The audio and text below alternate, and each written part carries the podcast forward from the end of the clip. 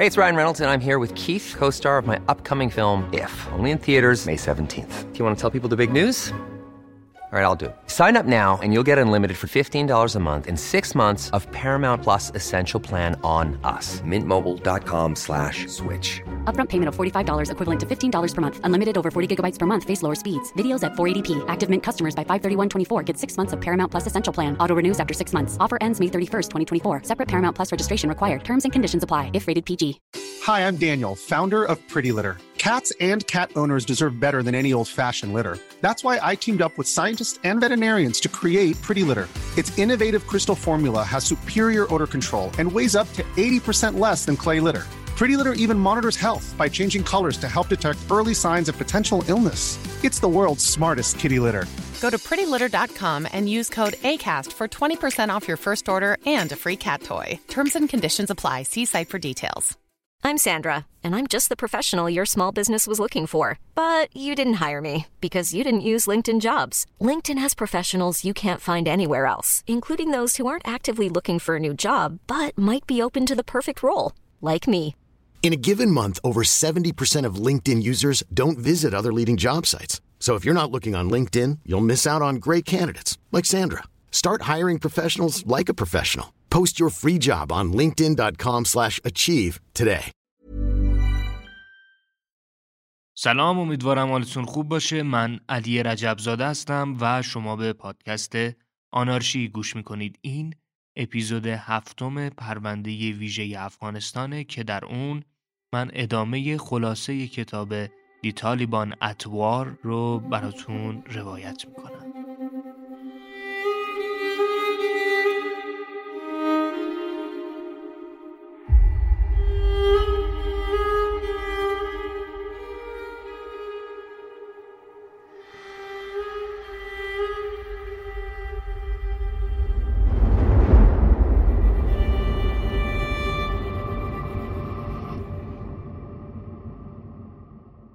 خب توی اپیزود قبلی این پرونده ما درباره خود کتاب دی طالبان اتوار صحبت کردیم کتابی که نوشته آقای آنتونیو گیوستوزی هست و از این گفتم که این کتاب واقعا اطلاعات خیلی ناب و بکری رو درباره جنبش طالبان و نحوه مبارزه این جنبش به ما میده.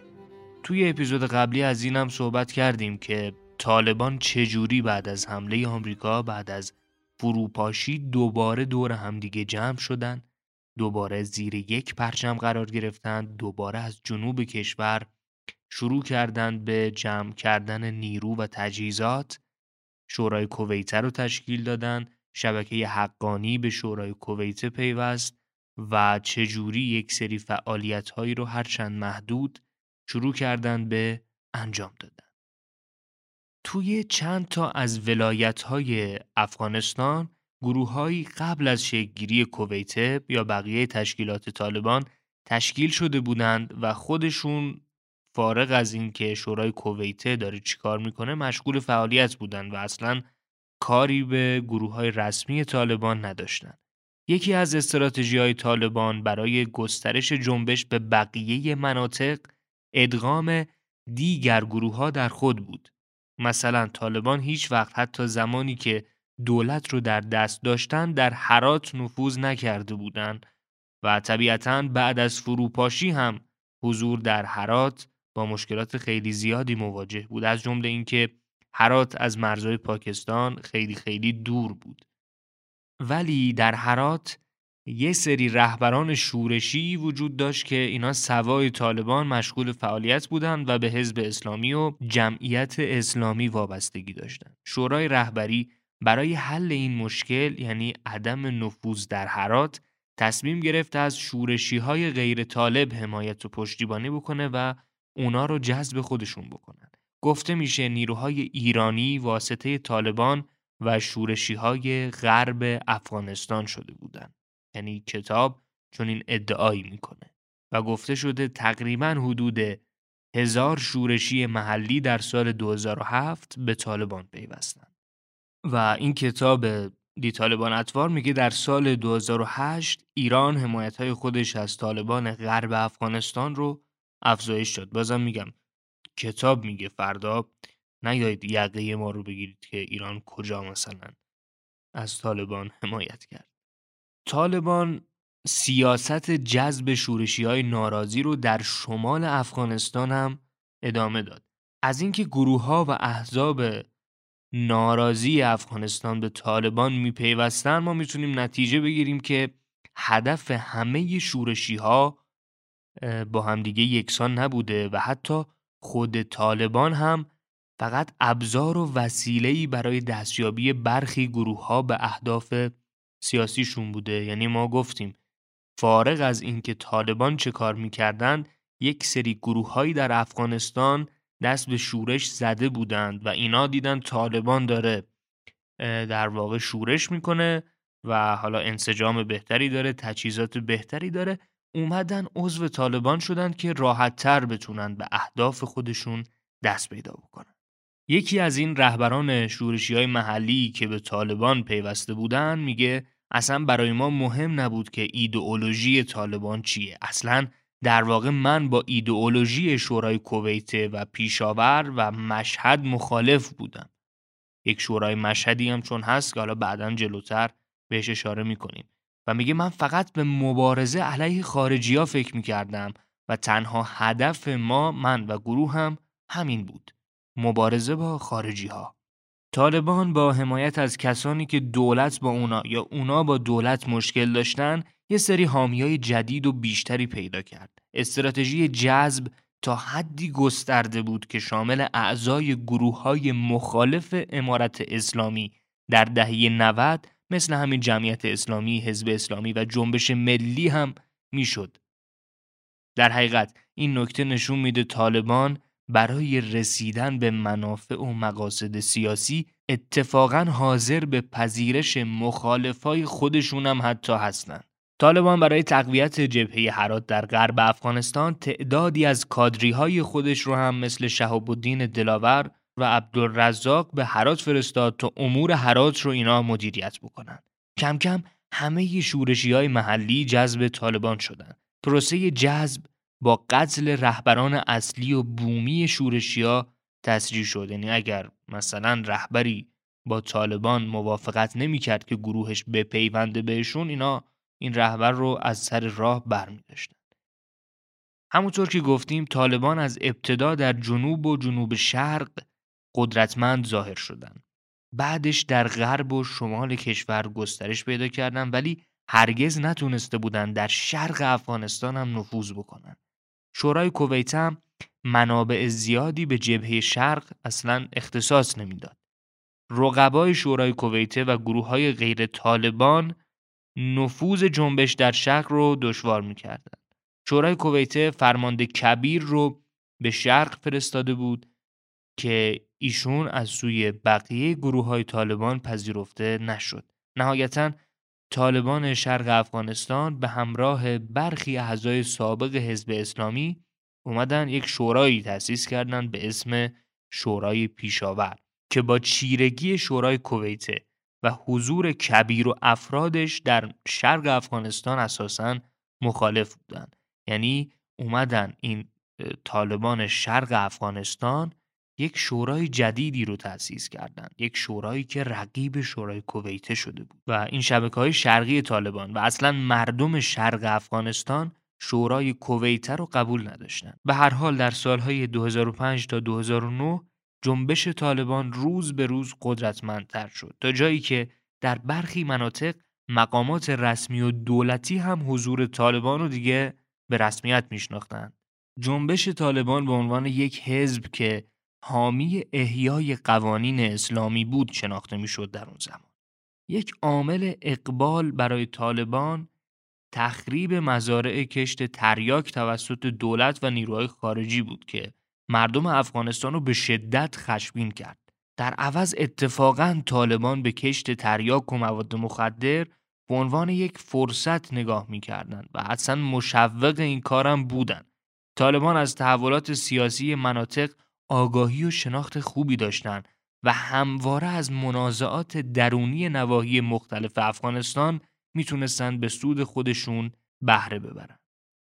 همچنین شواهدی وجود داره مبنی بر اینکه برخی اعضای جدید طالبان کسانی بودند که فارغ از دین و ایدئولوژی تنها به دنبال کار و درآمد میگشتند یعنی گفتم ما بریم بپیوندیم به این جنبش طالبان تا اینکه یک پولی در بیاریم یک نونی در بیاریم یک غذایی بتونیم بخوریم مثلا بیشک نقش ملاها، روحانیون و معلمان مدارس هم در تحریک مردم به حمایت از طالبان پررنگ بوده.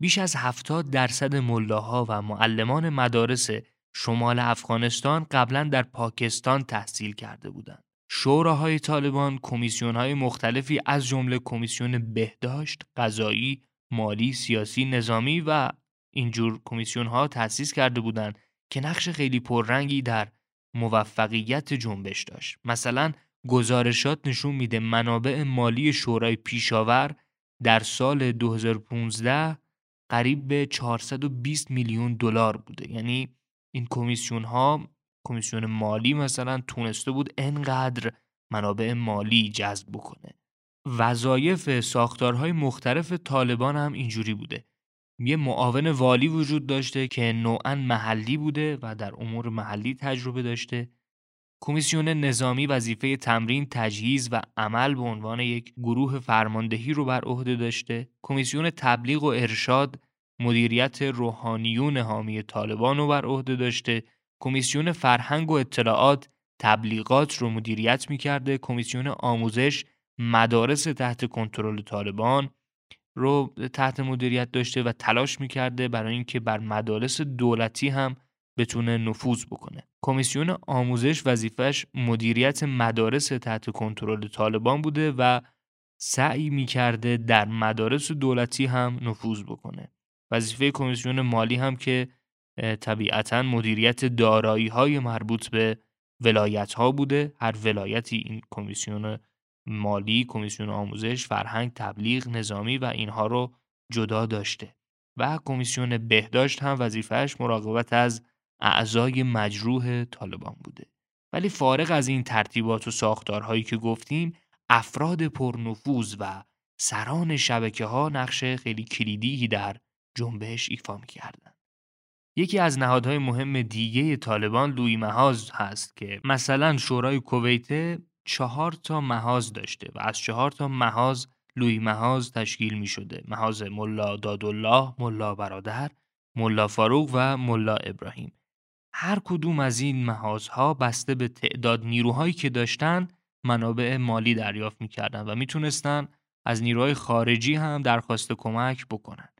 شورای پیشاور و شورای میرانشاه هم محازهای خودشونو داشتن و این گروه ها گاه به گاه بر سر قلمرو یا نفوذ در دیگر مناطق افغانستان با همدیگه درگیری هم داشتن. هر وقت طالبان نیاز به تجمیع نیروها و انجام عملیات های مهم و یک پارچه داشت این محازها بودند که رهبری رو به عهده می گرفتند. این لوی محازها مبتنی بر وابستگی های شخصی بودند نه سازمانی.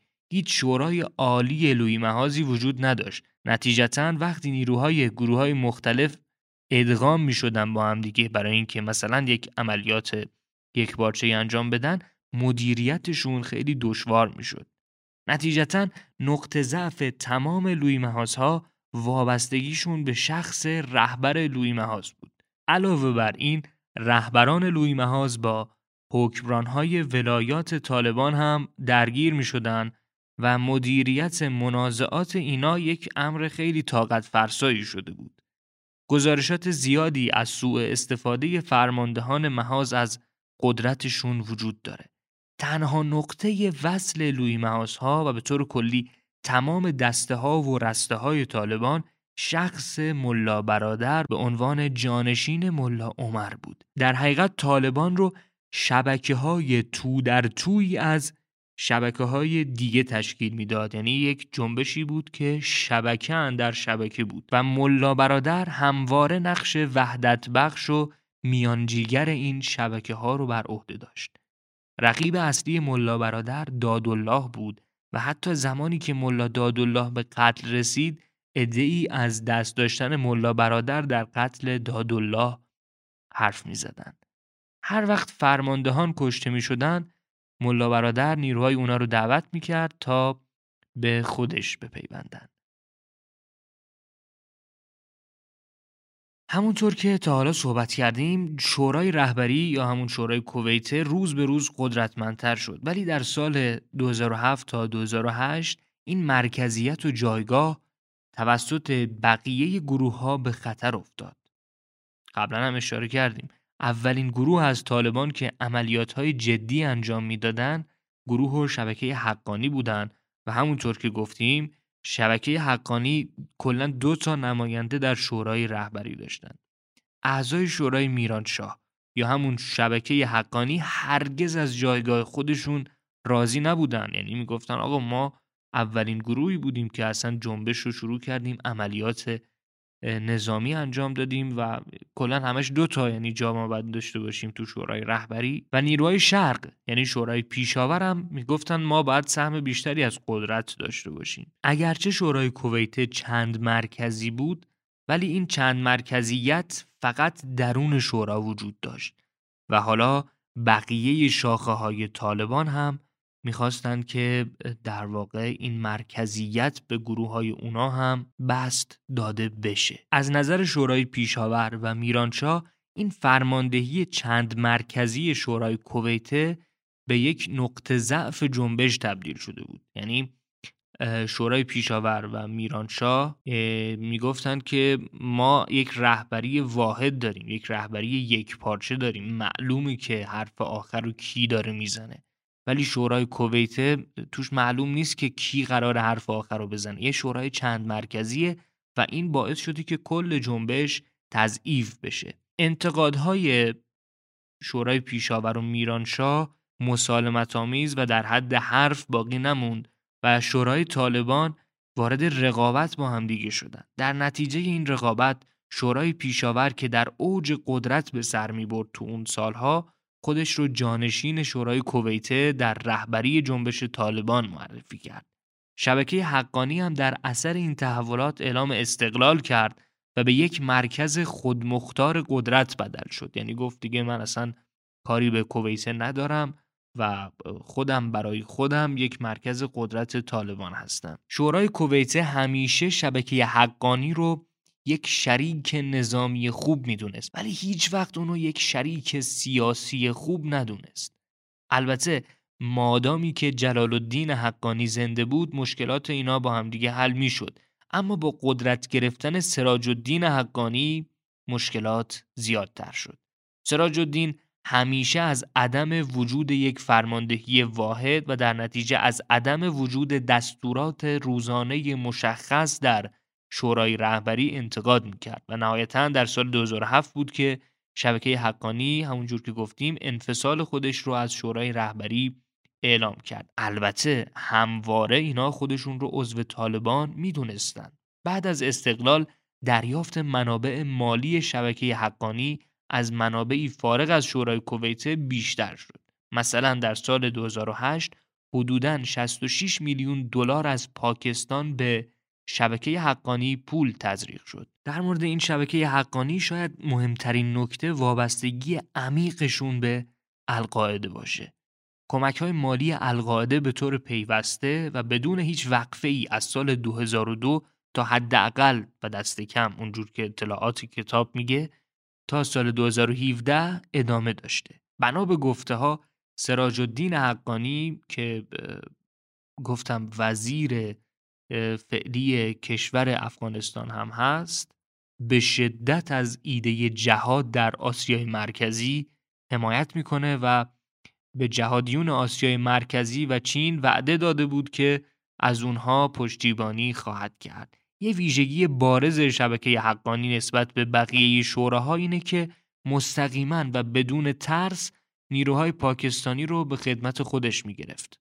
در سال 2015 تقریبا ده درصد از نیروهای شورای میرانشاه یا همون شبکه حقانی پاکستانی بودند. این در حالیه که بقیه گروه های طالبان هیچ وقت تا این اندازه مستقیم و شفاف وابستگی و رابطه با پاکستان رو اصلا نشون نمی‌دادند. این شبکه حقانی همیشه با در واقع جنبش ها و شورشی های درون پاکستان یه رابطه تنگاتنگی داشته. این روابط و تعلقات فراملی شبکه حقانی باعث شده که بسیاری اونا رو به جهادی های جهانی مثل القاعده و داعش شبیه و نزدیک بدونن و همیشه هم گفته شده که این شبکه حقانی خطرناکترین بخش جنبش طالبانه. نکته دیگه درباره این شبکه حقانی مهارت و تبهر ویژه اونا در جنگ های نامتقارنه. جنگ نامتقارن اونطور که پژوهشگران جنگ گفتن و ما هم تو اپیزودهای اولیه پادکست آنارشی اپیزودهایی که درباره جنگ صحبت می کردیم بهش اشاره کردیم تنها راه پیروزی در برابر دشمن قوی تره و مثلا می‌دونیم که ویتنام آمریکا رو با جنگ نامتقارن شکست داد. پس طالبان یک شبکه‌ای در درون خودش داشت به اسم شبکه حقانی که اینا خیلی ارتباطات فراملی داشتند و خیلی در جنگ نامتقارن تبهر داشتند. برخلاف بقیه شاخه‌های طالبان این شبکه حقانی از همون اول شدیدن هم سازمان یافته بودند. عملیات های انتحاری هم در شبکه حقانی شدت و تمرکز بیشتری داشتند و یه زمانی در واقع نیروهای آمریکایی و نیروهای دولت افغانستان می‌تونستن دیگه عملیات های انتحاری شبکه حقانی رو خیلی آسون رهگیری بکنند و این شد که شبکه حقانی مثلا تصمیم گرفت نیروهای انتحاری خودش رو از افراد مسن و بزرگسال به در واقع افراد خردسال تغییر بده و دیگه از خردسالها استفاده می‌کرد برای انجام عملیات انتحاری. یا یکی دیگه از کارهایی که شبکه حقانی کرد برای این جنگ نامتقارن در واقع یک کمیسیونی رو در سال 2015 تأسیس کرد به اسم کمیسیون مینگذاری می‌رفتن مینگذاری می‌کردن در افغانستان.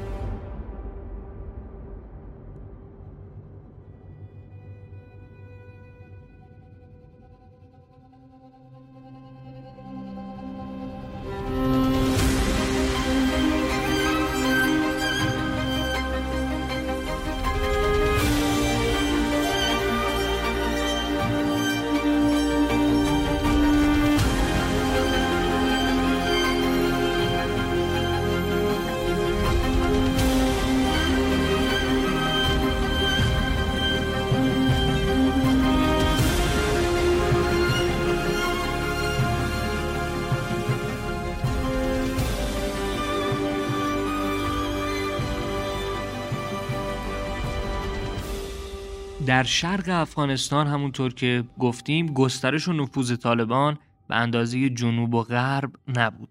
اولین گروه طالبان که تلاش کرد پای طالبان رو به شرق بکشونه شورای اجرایه بود. اساساً علت وجودی شورای اجرایه همین مسئله شرق و نفوذ طالبان به شرق بود. در حقیقت شورای اجرایی از سال 2002 مشغول فعالیت بود ولی با نیاز طالبان به حضور در شرق بود که یک روح تازه، یک روح دوباره در اون دمیده شد.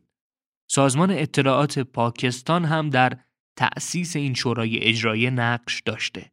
شورای اجرایی قرار شد بر قلمروی که قبلا در زمان جهاد علیه شوروی در اختیار حزب اسلامی بود فعالیت بکنه.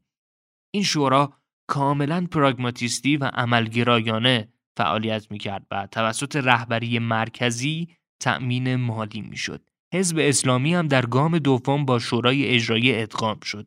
شورای حکمتیار هم به بعدن به این شورای اجرایی پیوستند و بعدا این شورا از حزب اسلامی جدا شد و به محاز شمساتو اگر درست تلفظ کرده باشم تغییر نام داد.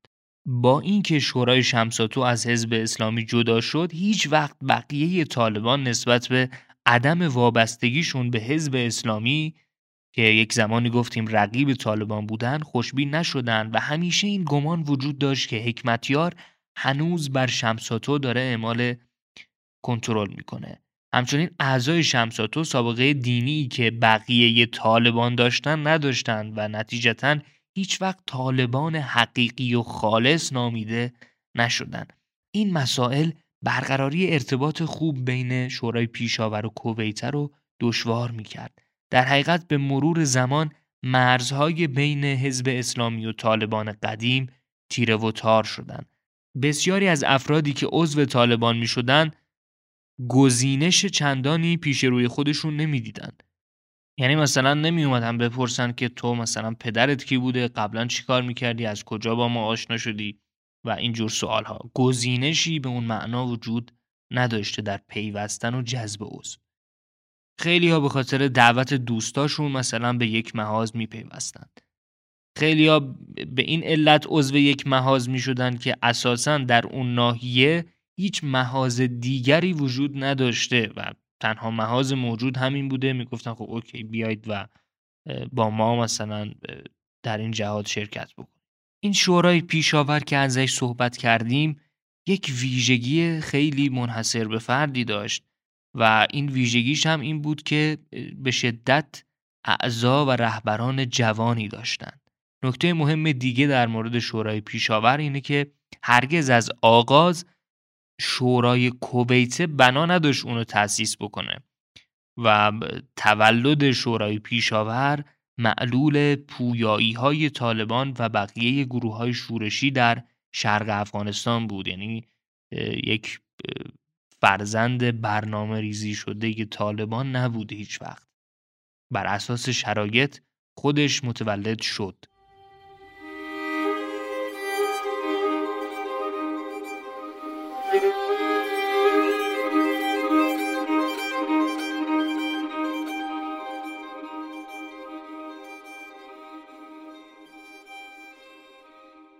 همونطور که صحبت کردیم پیشاور جایگاه برتر و رهبری شورای کویت رو به چالش کشید و در سال 2010 انحصار اقتدار در بخش عمده افغانستان شامل تمام شرق از جمله ولایت کابل به جز خود شهر کابل و تمام شمال شرق رو این شورای پیشاور در اختیار داشت. پیشاور تبدیل به رقیب اصلی کویته شده بود. نیروهای وفادار به کویته هم همیشه تلاش می‌کردند زیر پرچم پیشاور نرن ولی هم به دلیل برتری مالی پیشاور و هم به دلیل تسلط اونا بر میدان عمل بقیه گروه ها توان نافرمانی و به چالش کشیدن پیشاور در این مناطق یعنی شرق و شمال شرق رو نداشتند و دیگه احترام گذاشتند به قدرت شورای پیشاور. شورای پیشاور به محض تأسیس همه شبکه های متعدد موجود در دل خودش رو مسدود کرد و مقرر کرد همه در قالب یک موجودیت واحد مشغول جهاد بشن. حتی شورا تا این حد شبکه ها رو نفی و مسدود کرد که مستقیما جذب عضو انجام می‌داد. اجازه نمی‌داد مثلا یک شبکه دیگری در دل خودش بره جذب عضو بکنه. همه چیز رو مستقیما خود شورا انجام می‌داد. اما پاشنه آشیل شورای پیشاور اختلافات درونی که بین محاسهای این شورا وجود داره. مثلا یکی از مواردی که محاسهای درونی شورای پیشاور با هم دیگه بر سر اون نزاع داشتند مخالفت یا حمایت از مدارس و انجیو ها بوده. یعنی یکی از محاسها که به طالبان اصیل نزدیکتره مخالف مدارس و این سازمان ها بوده ولی شورای شمساتو و شورای صفی مثلا موافق این مدارس و این انجیو ها بودن. یا محاز شمساتو با پزشکا با معلما با مهندسا و بقیه اصناف هیچ رابطه خسمانه ای نداشت. در حالی که بقیه اعضای گروه با همه اینا مخالف بودند. یعنی با سنف پزشکا با سنف معلما مخالف بودند. مسائل اختلاف آمیز بین این دو گروه در درون شورای پیشاور خیلی جدی بوده مثلا محاز شمساتو موافق تحصیل دختران در مدارس بود و تورپگری که اگر اسمشو بازم میگم اشتباه تلفظ نکرده باشم دیگر محاضی بود که کاملا با تحصیل دختران در مدارس مخالفت می‌کرد. یکی از نکات دیگه مهم در مورد شورای پیشاور تصمیم انقلابی شورا در استفاده از تاجیک ها و ازبک ها در جهاد بوده.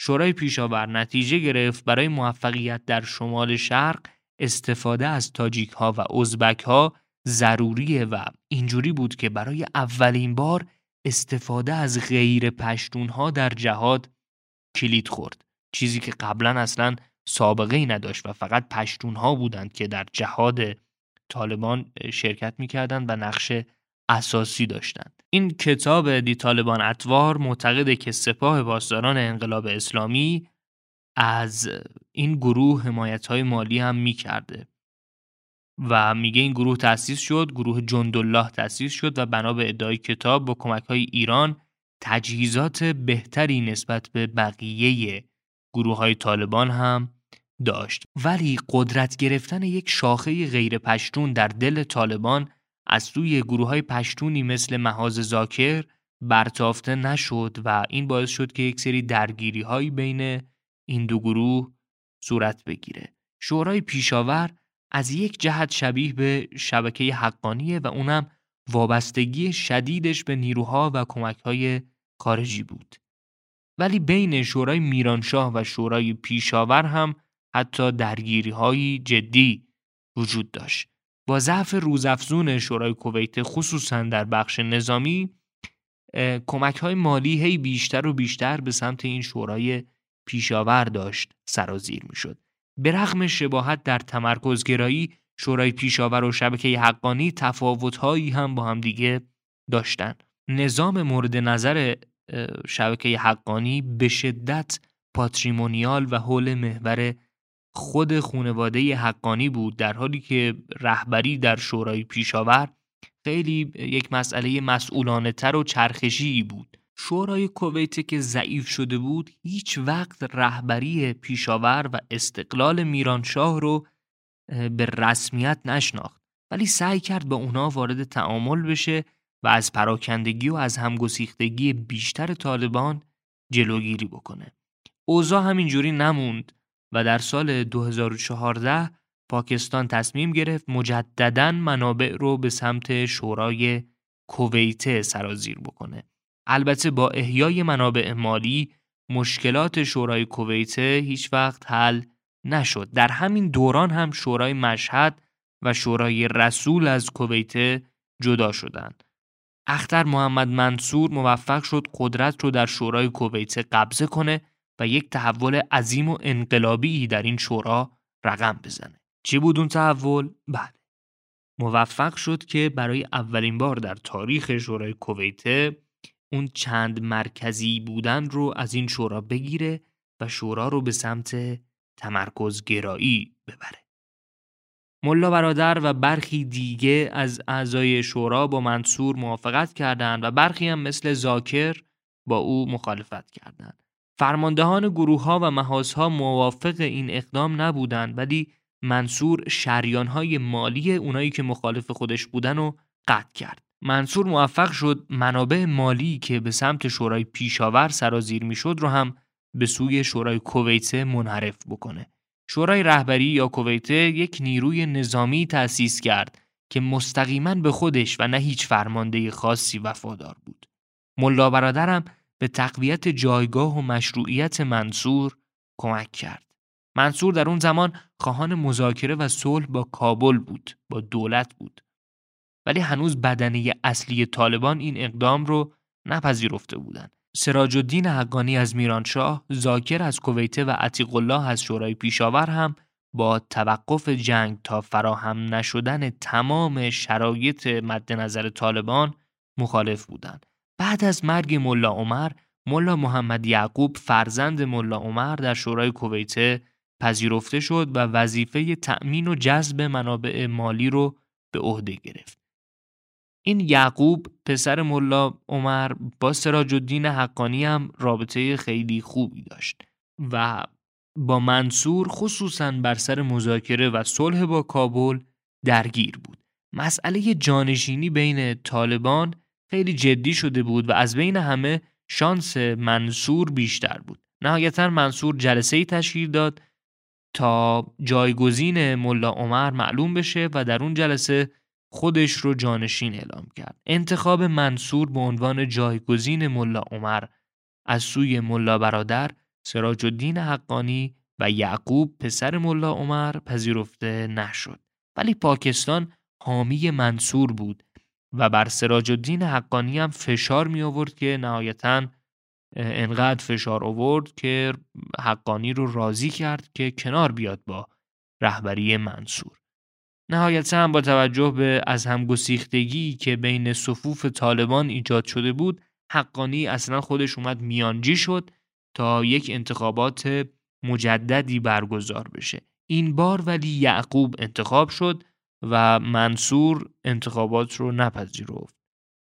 اختلافات بین رهبران طالبان و البته پنهان کردن مرگ ملا عمر یعنی وقتی ملا عمر مرد رهبران طالبان این مسئله رو از بقیه اعضا پنهان کردند و این دو مسئله باعث شد که عده زیادی از طالبا به خونه هاشون برگردن و کلا جهاد رو ترک بکنن.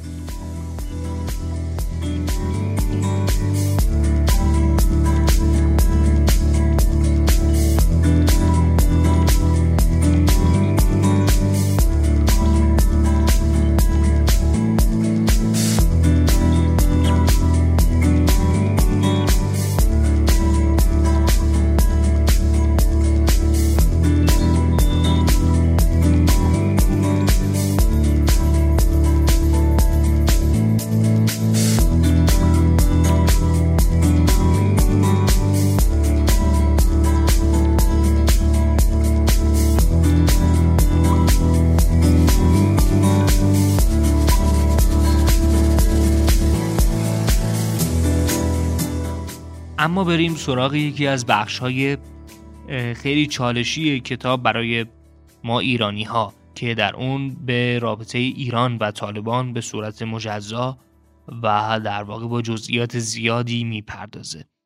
کتاب میگه ایران همواره یک بازیگر کلیدی در افغانستان بوده. در دهه 80 از شورشی های شیعه ایران حمایت کرد در دهه 90 از رژیم ربانی و در سالهای 1996 به بعد با مخالفان طالبان هم نظر بود. در سالهای 2001 تا 2005 ایران دخالت زیادی در افغانستان نداشت و تلاش می‌کرد با دولت حامد کرزی همکاری بکنه. از سال 2005 بود که ایران ارتباطاتی با طالبان برقرار کرد و دست به حمایت از طالبان البته در زمینه کمک های دارویی و تجهیزات سبک نظامی زد. در سالهای 2005 تا 2008 گفتگوهای ایران و طالبان کتاب میگه که بیشتر شد. حمایت ایران از طالبان غرب افغانستان هم در این سالها شدیدتر شد. بنا به ادعای منابع طالب حمایت ایران از طالبان اساساً توسط سپاه پاسداران انجام می شده. هدف اصلی ایران جلوگیری از استفاده از خاک افغانستان به عنوان لانه انجام عملیات علیه ایران بوده. و همچنین ایران هم مثل طالبان خواهان خروج کامل نیروهای غربی و آمریکایی از خاک افغانستان بود. یعنی یک هدف مشترکی رو هم با هم دیگه داشتن. در سالهای 2006 تا 2011 حمایت ایران از طالبان بیشتر هم شد. در سال 2012 کمک های مالی ایران به طالبان دو برابر شد. به خصوص زمانی که رابطه اختر منصور با پاکستان در اون سالها تیره و تار شد. به طور کلی هر وقت پاکستان و طالبان دچار اختلاف می شدن نقش ایران پررنگتر می شد. کتاب ادعا می‌کنه که کمک های ایران به طالبان در سال 2006 از 30 میلیون دلار رسیده به 190 میلیون دلار در سال 2013. این شیب شدید افزایش کمک های مالی ایران به طالبان نشون دهنده افزایش روزافزون روابط و اهمیت طالبان برای ایران شورای کویته هم در سالهایی که از قدرتش کم شده بود و بر قدرت پیشاور افزوده می‌شد تعمیق رابطه خودش با ایران رو یک امر خیلی خوب و پسندیده می‌دید. در سال 2012 اداره طالبان در مشهد ارتقا پیدا کرد و دو مقر جدید طالبان در سیستان و زاهدان تشکیل شد. برخی اعضای خانواده طالبان هم کتاب میگه که به زاهدان مهاجرت کردند. اداره مشهد طالبان با رضایت پاکستان تأسیس شد و همچنین منابع گفتند که ملاقات بین نیروهای ایرانی، نیروهای طالبان و پاکستانی ها و نمایندگان القاعده در مشهد برگزار شده. کم کم اداره مشهد قدرتمندتر شد. یعنی این نهادی که از طالبان در مشهد بود قدرت بیشتری پیدا کرد. و با حضور آقای زاکر در اون از کویته این اداره مشهد اعلام استقلال کرد. تقویت قدرت اداره مشهد باعث شد در واقع اصلا مشهد درخواست بکنه که ما می‌خوایم تبدیل به یک شورای مجزا بشیم. و نهایتا بعد از کلی بحث و جدل شورای مشهد تشکیل شد و غرب افغانستان در اختیار این شورای مشهد قرار گرفت. طبیعتا نفوذ ایران هم در غرب با تقویت جایگاه شورای مشهد بیشتر شد. شورای مشهد سودای گسترش به سمت جنوب و شمال افغانستان رو داشت و ایران هم از این اقدام شاید به دلیل مبارزه با دولت اسلامی یعنی داعش در اون زمان استقبال می کرد. ایران نسبت به پاکستان برخورد بهتری با طالبان داشت. شورای مشهد به پیشاور نزدیکتر بود تا کویته و همچنین از نظر ساختاری هم چندان به بقیه شوراها شباهتی نداشت. یعنی کلا شورای مشهد یک کمیسیون مالی، یک کمیسیون نظامی و یک کمیسیون سیاسی داشت. همین مالی، نظامی، سیاسی. بقیه چیزها دیگه از نظرش حاشیه‌ای بودن و فقط به این سه تا کمیسیون در واقع احساس نیاز می‌کرد. شورای مشهد کتاب میگه که فقط و فقط یک هدف داشت ولا غیر. شکست آمریکایی ها. مخالفین اختر منصور یعنی یعقوب و همراهانش تصمیم داشتند به صورت مستقل عمل بکنند و ایران هم از ترس اتحاد آقای یعقوب که یکی از فرماندهان طالبان بود با داعش وعده داد در صورت عدم اتحاد با سعودی ها و داعش از این آقای یعقوب حمایت می‌کنه قدرت گرفتن اپوزیسیون شورای کویته منجر به تصمیم اختر منصور به مبارزه و سرکوب این اپوزیسیون ها و نهایتا قتل منصور دادالله شد. در سال 2016 یک شورای دیگه‌ای به اسم شورای رسول تشکیل شده بود که این شورای رسول هم به مشهد به شورای مشهد نزدیک بود و قدرتش هم هی زیاد و زیادتر شده بود و تقریبا ده درصد مجاهدین طالب رو تشکیل می‌داد. بعد از قتل دادالله اختر منصور مورد حمله قرار گرفت و مصدوم شد. بسیاری از طالب ها این اقدام رو به شورای رسول منصوب کردند و اینجوری بود که آشتی و صلح بین شورای رسول و شورای کویته یعنی طالبان غرب افغانستان و طالبان جنوب افغانستان یک مسئله ناشدنی شد. شورای رسول البته خیلی سریع تضیف شد و نیروهاش یک سوم شدن. حامی مالیش هم از ایران به کشورهای حاشیه خلیج فارس تغییر کرد. به هر حال نکته مهم در رابطه با شورای رسول و مشهد پراکندگی و عدم یکپارچگی شدیدی بود که بین طالبان به وجود آورد. یعنی این جبهه غرب افغانستان طالب های غرب افغانستان که می شدن شورای مشهد و شورای رسول کلا باعث شدن که طالبان یک دغدغه جدیدی پیدا بکنن و ترس پیدا بکنن از اینکه نکنه غرب افغانستان رو به این دوتا شورا که شدیدن هم به ایران نزدیک هستند ببازیم اما طالبان که از پراکندگی و های درونی شدید رنج می برد متوجه شد که این وضعیت اگر حتی باعث شکستشون نشه پیروزی اونا رو با تأخیر مواجه خواهد کرد. بنابراین سران سه شورای طالبان جمع شدند تا درباره رهبری و انتخاب یک رهبر تصمیم گیری بکنند و بنا شد زاکر از مشهد به کویت بازگرده تا انتخابات مشروعیت کامل داشته باشه. همچنین شورای کویت و میرانشاه هم یه سری مذاکراتی جهت اتحاد برقرار کردند اختر منصور با سراج الدین حقانی و یکی دیگه از اعضای مهم شورای پیشاور و زاکر از کویت گفتگوهایی جهت قبول رهبریش داشت. یعنی رفت با اینا لابی کرد. و تنها تا حد زیادی شبکه حقانی بود که با کویت متحد شد. در عمل رهبر نظامی جنوب سراج الدین حقانی بود.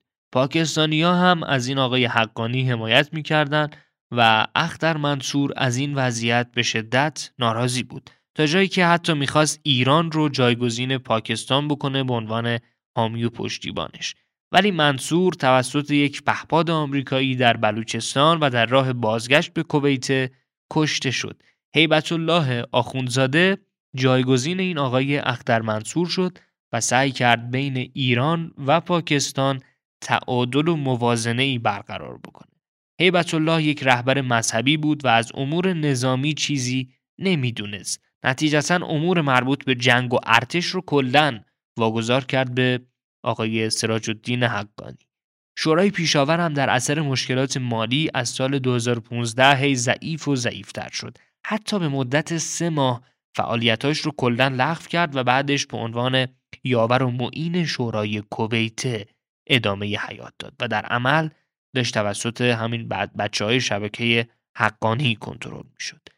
در شمال افغانستان وابستگی ها به ایران و روسیه زیاد بود و پاکستان به شورای شمال بدبین شده بود. هیبت الله شورای مشهد و به عنوان یک شورای تمام و کمال به رسمیت شناخت. ولی شورای مشهد زیر پرچم هیبت الله نرفت. روس ها به شورای شمال و بعد به شورای مشهد و بعدترم مستقیما به هیبت الله آخوندزاده کمک می‌کردند و شاید علت این کمک های روسیه دقدقه اونا نسبت به قدرت گرفتن داعش بوده باشه. درگیری های طالبان با داعش باعث شده بود حقانی که حامی جهادی های خارجی هم بود با هیبت الله دچار اختلاف نظر بشه آخونزاده تصمیم گرفت به هر ترتیب جنگ رو تموم کنه و حتی ماهیت جنبش طالبان رو از شورشی جمعی به یک جنبش سیاسی بدل بکنه. نتیجتا حتی تلاش کرد که سراج الدین حقانی که شدیداً آدم نظامی بود رو مهار بکنه. آخونزاده از مشروعیت کامل بهرهمند نبود و اساساً توسط نماینده ها و شوراها انتخاب نشده بود. همین مسئله باعث شد سراج الدین با این آقای هیبت الله درگیر رقابت بشه و مشروعیت هیبت الله آخوندزاده رو زیر سوال ببره. در همین راستا شبکه حقانی همه عملیات های نظامی خودش در سال 2017 رو متوقف کرد. پاکستان و هیبت الله می‌دونستند طالبان به این عملیات های نظامی حقانی نیاز داره و به خاطر همینم باید هر جور که شده رضایت حقانی رو جلب می‌کردند. سال 2017 رو باید سال ناکامی طالبان و سال از دست دادن فرصت ها بدونیم. علاوه بر دولت و غربی ها الان داعش هم به عنوان یک رقیب طالبان مطرح شده بود و در اثر رقابت های موجود بین شبکه حقانی و شورای رهبری در پایان سال 2017 ملاقات های بین سراج الدین و فرماندهان داعش خراسان شکل گرفت. نکته ای که وجود داره و به نظرم خیلی هم مهمه اینه که اگرچه ما می‌تونیم طالبان رو یک گروه تروریستی بدونیم ولی واقعا طالبان با داعش خیلی تفاوت‌های جدی دارن و اساسا طالبان با داعش مخالف همدیگه هم هستند و حتی داعش خراسان یک جبهه‌ای هست که در افغانستان با طالبان درگیری های زیادی داشته و هنوز هم طالبان تمام سعی خودش رو می‌کنه که اجازه نده داعش در خاک افغانستان بتونه قدرت زیادی پیدا بکنه. فعلا کتاب و این اپیزود رو تموم می‌کنیم. تا بعدا بیشتر به تحولات درونی طالبان بپردازیم خیلی مراقب خودتون باشید. فعلا خدا نگهدار.